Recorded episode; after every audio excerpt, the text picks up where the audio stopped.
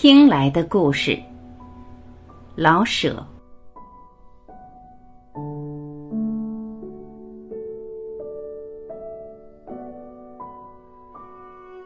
宋伯公是个可爱的人，他的可爱由于互相关联的两点：他热心交友，舍己从人。朋友托给他的事，他都当做自己的事那样给办理。他永远不怕多受累，因为这个他的经验，所以比一般人的都丰富。他有许多可听的故事，大家爱他的忠诚，也爱他的故事。找他帮忙也好，找他闲谈也好，他总是使人满意的。对于青岛的樱花，我久已听人讲究过。既然今年有看着的机会，一定不去，未免显着自己太别扭。虽然我经验过的对风景名胜和类似樱花这路玩意的失望，使我并不十分热心。太阳刚给嫩树叶油上一层绿银光，我就动身向公园走去，心里说：早点走，省得把看花的精神移到看人上去。这个主意果然不错，树下应景而设的果摊茶桌还都没摆好呢。差不多，除了几位在那儿打扫甘蔗渣子、橘皮和昨天游客们所遗下的一切七零八碎的清道夫，就只有我自己。我在那条樱花路上来回溜达，远观近玩的细细的看了一番樱花。樱花说不上有什么出奇的地方，它艳丽不如桃花，玲珑不如海棠，清素不如梨花，简直没有什么香味。它的好处在乎盛，每一丛有十多朵，每一枝有许多丛，再加上一株挨着一株，看过去是一团团的白雪，微染着朝阳在雪上映出的一点浅粉。来一阵微风，樱树没有海棠那样的轻动多姿，而是整团的雪全体摆动。隔着松墙看过去，不见树身，只见一片雪海轻移，倒还不错。设若有下判断的必要，我只能说，樱花的好处是使人痛快，它多，它白，它亮，它使人觉得春忽然发了疯。若是以一朵或一株而论，我简直不能给它六十分以上。无论怎说吧，我算是看过了樱花，不算冤，可也不想再看。就带着这点心情，我由花径中往回走，朝阳射着我的背。走到了梅花路的路头，我疑惑我的眼是有了毛病。迎面来的是宋伯公，这个盲人会有功夫来看樱花？不是他是谁呢？他从远远的就 “hello”，一直 “hello” 到握着我的手。他的脸朝着太阳，亮得和春光一样。“hello”，“hello”，他想不起说什么。只就着舌头的便利，又补上这么两下。你也来看花？我笑着问。可就是我也来看花。他松了我的手。算了吧，跟我回家溜溜舌头去好不好？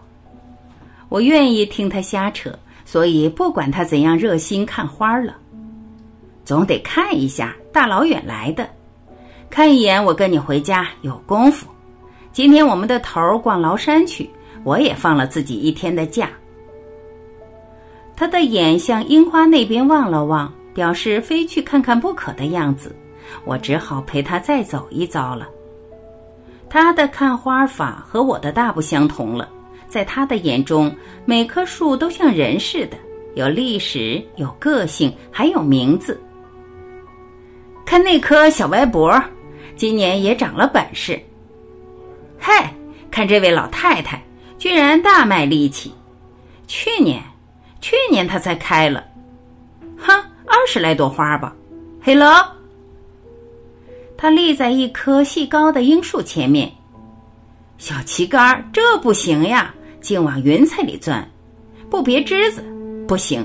我不看电线杆子，告诉你。然后他转向我来。去年他就这么细高，今年还这样，没办法。他们都是你的朋友，我笑了，宋伯公也笑了。哼，那边的那一片几时栽的，哪树是补种的，我都知道。看一下，他看了一点多钟。我不明白他怎么会对这些树感到这样的兴趣，连树干上抹着的白灰他都得摸一摸，有一片花。诚然，他讲说什么都有趣，可是我对树木本身既没他那样的热诚，所以他的话也就打不到我的心里去。我希望他说些别的，我也看出来，假如我不把他拉走，他是满可以把我说的变成一棵树。一声不出的听他说个三天五天的，我把他硬扯到家中来，我允许给他打酒买菜，他接收了我的贿赂，他忘了樱花，可是我并想不起一定的事儿来说，瞎扯了半天，我提到孟志臣来，他马上接了过去。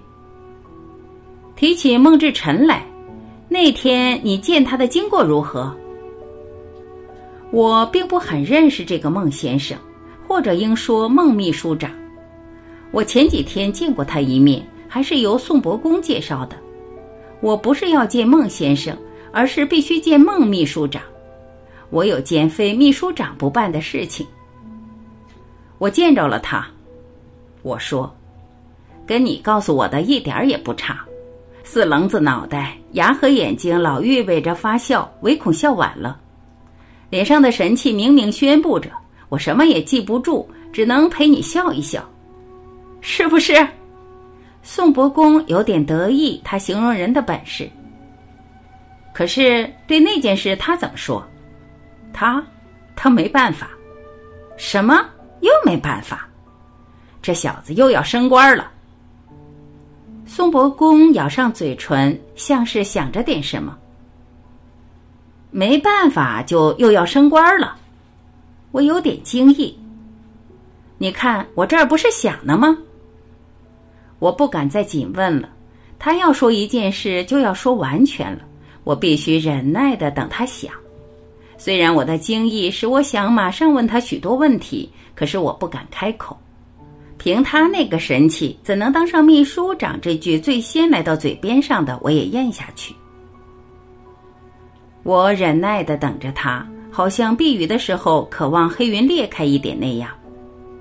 不久，虽然我觉得仿佛很久，他的眼球里透出点笑光来，我知道他是预备好了。哼，他出了声，够写篇小说的。说吧，下午请你看电影，值得看三次电影的，真的。宋伯公知道他所有的故事的价值。你知道孟秘书长是我大学里的同学，一点不瞎吹，同系同班，真正的同学。那时候他就是个重要人物，学生会的会长呀，做各种代表呀，都是他。这家伙有两下子？我问。有两下子，连半下子也没有。因为。因为他连半下子没有，所以大家得举他，明白了吧？大家争会长争得不可开交。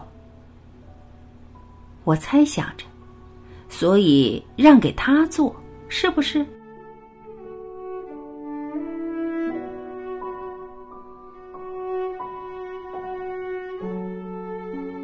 感谢聆听，我是婉琪，我们明天再会。